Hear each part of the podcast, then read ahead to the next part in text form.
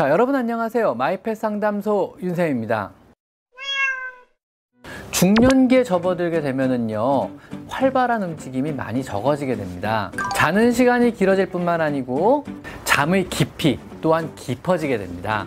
11세 이상의 노령 고양이의 30%는요, 치매를 앓고 있다고 말할 만큼 굉장히 흔한 질환 중에 하나입니다. 우리가 잘 모를 뿐이죠.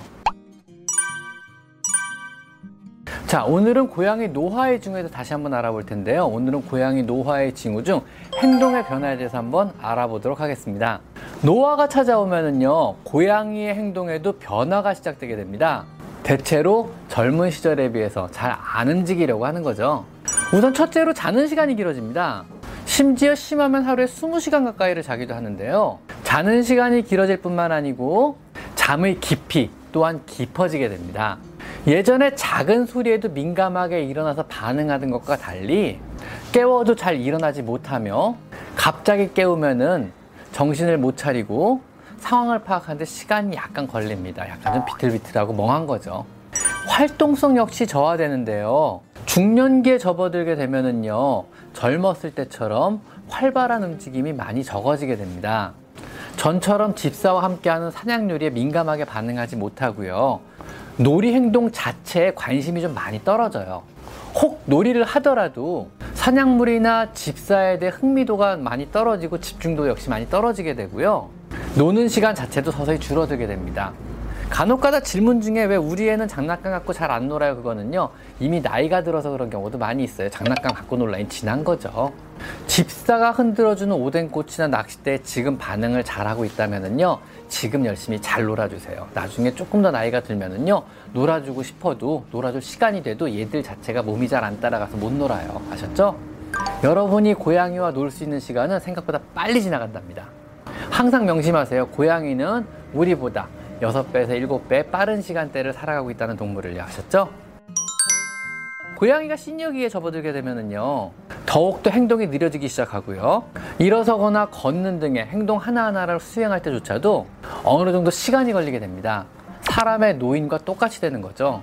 관절이 아파서 움직임이나 걷는 행동 등 하나하나에 굉장히 신경을 많이 써야 되므로 되도록이면 잠자리나 먹이 그릇, 물 그릇, 혹은 얘가 쉴 곳, 아니면 화장실 같은 것도 가까운 곳에 모아주시는 게 좋습니다. 젊을 땐 최대한 멀리 떨어뜨려 주시는 게 얘네들의 행태와 습성에 맞는 방법이지만 나이 들어서 움직임에 제한이 생기기 시작하면은요 최대한 가까이 모아주셔서 얘들이 조금 더 편안하게 움직일 수 있게 도와주시는 것이 좋습니다. 물론 화장실 높이도 낮춰주시고요. 아셨죠? 그리고 민첩성과 운동 능력도 현저히 떨어지게 되는데요.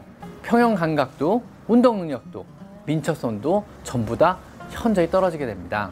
관절 질환을 인해서 다리 사용을 잘 안 하게 되므로 뒷다리 근육이 급속하게 소실되기 시작하고요. 순발력 역시 떨어져 가지고 예전에 쉽게 오르던 곳조차 잘 못 오르기 시작합니다. 그렇, 그렇기 때문에 캣타워의 위치를 최대한 낮게 다시 세팅을 해주시고요.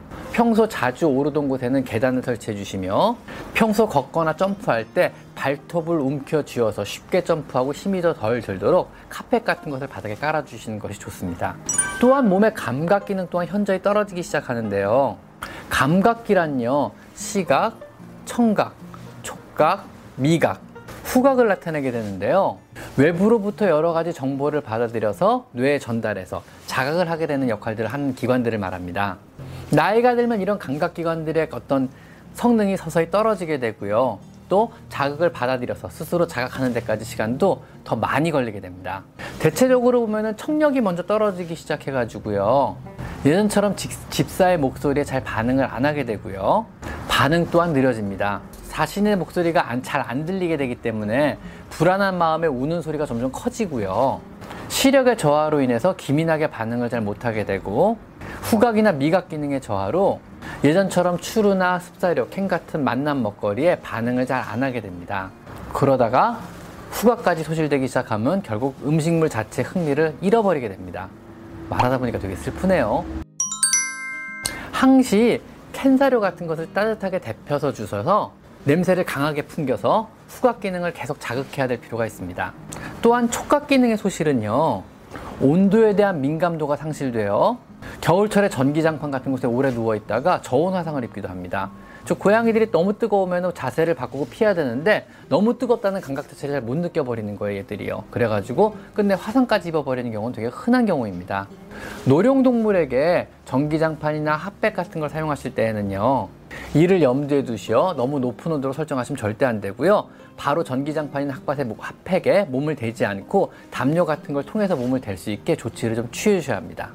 후각 기능과 미각 기능의 소실은요. 속발적으로 뇌에 주는 자극을 줄여주게 되고요. 뇌에 들어오는 정보량의 저하는요. 인지기능 장애를 더 촉발시키게 됩니다. 즉 치매가 빨리 오기 시작하는데요. 뇌는요 항시 여러 가지 자극에 노출이 되어야만 그 기능이 유지되는 장기 중에 하나입니다. 그래서 뇌 기능을 계속 유지시켜 주려고 뭐 껌을 씹어라 펌핑 작용으로 뇌에 피를 보내기 위해서 아니면 고스톱을 쳐라 생각을 해라 뭐 다른 활동을 해라 흥미거리를 찾아라 그래서 그러는 거거든요 사람도요 항시 시각 청력 후각 미각 등의 자극을 계속 주어서 뇌에 자극을 받게 해서 치매가 오지 않게 하셔야 됩니다 그리고 나이가 들면 또 추위를 많이 타게 되는데요. 나이가 들게 되면 결과적으로 몸이 마르기 시작합니다. 근육량 또한 현저하게 줄게 되고요. 혈액순환 및 신진 대사 기능이 원활하지 않게 되어 활동량 또한 줄게 되고 이로 인해서 추위를 더 많이 타게 되는 겁니다. 심한 추위는요, 몸의 에너지를 많이 소모하게 되고요. 온도의 유지를 위해 혈류와 에너지가 더 많이 소모되게 되므로 뇌에 들어가는 혈류량은 상대적으로 더 줄게 됩니다. 이는 급속하게 치매와 같은 질환을 발현시킬 수 있기 때문에 겨울철에는 탕파나 아니면은 핫팩, 전기요 같은 걸 사용해서 절대 춥게 놔두시면 안 됩니다. 무조건 따뜻하게 해주셔야 됩니다. 아셨죠?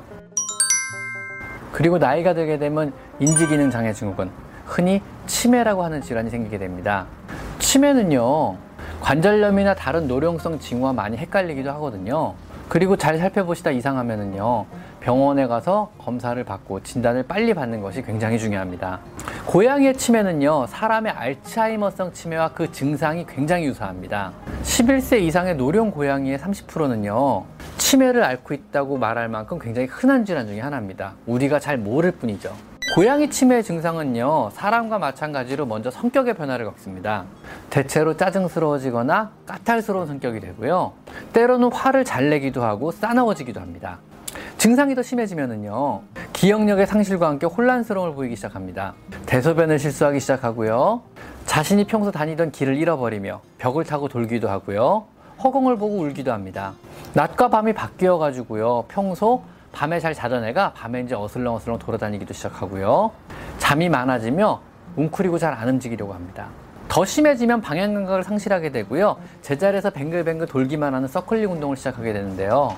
한밤중에 서클링 운동을 하며 벽을 타고 뺑글뺑글 돌다가 가구의 다리 부분이나 아니면 전선 같은데 다리가 껴서 몸을 못 움직이고 밤새 울기도 합니다.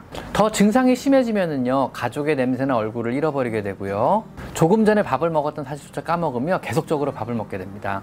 물을 먹어야 된다는 사실조차 까먹어서 물을 오랫동안 못 먹어서 탈수에 시달리기도 합니다. 만약 이런 여러 가지 다양한 치매 증상 중 두 가지 이상을 보인다면요 적극적으로 동물병원에 데려가서 치료를 받을 것을 권해드립니다. 치매 자체는 치료되는 질환은 절대로 아닙니다. 하지만 적극적인 처치로요 여러 가지 약을 써서 증상의 진행 자체를 많이 늦출 수는 있습니다. 반드시 액티베이트 캣과 같은 항산화제가 포함된 영양제를 복용시키고요. 선생님과 상의하여 치매의 진행을 늦출 수 있는 여러 가지 약을 처방받아 먹이기 시작하시는 것이 좋습니다.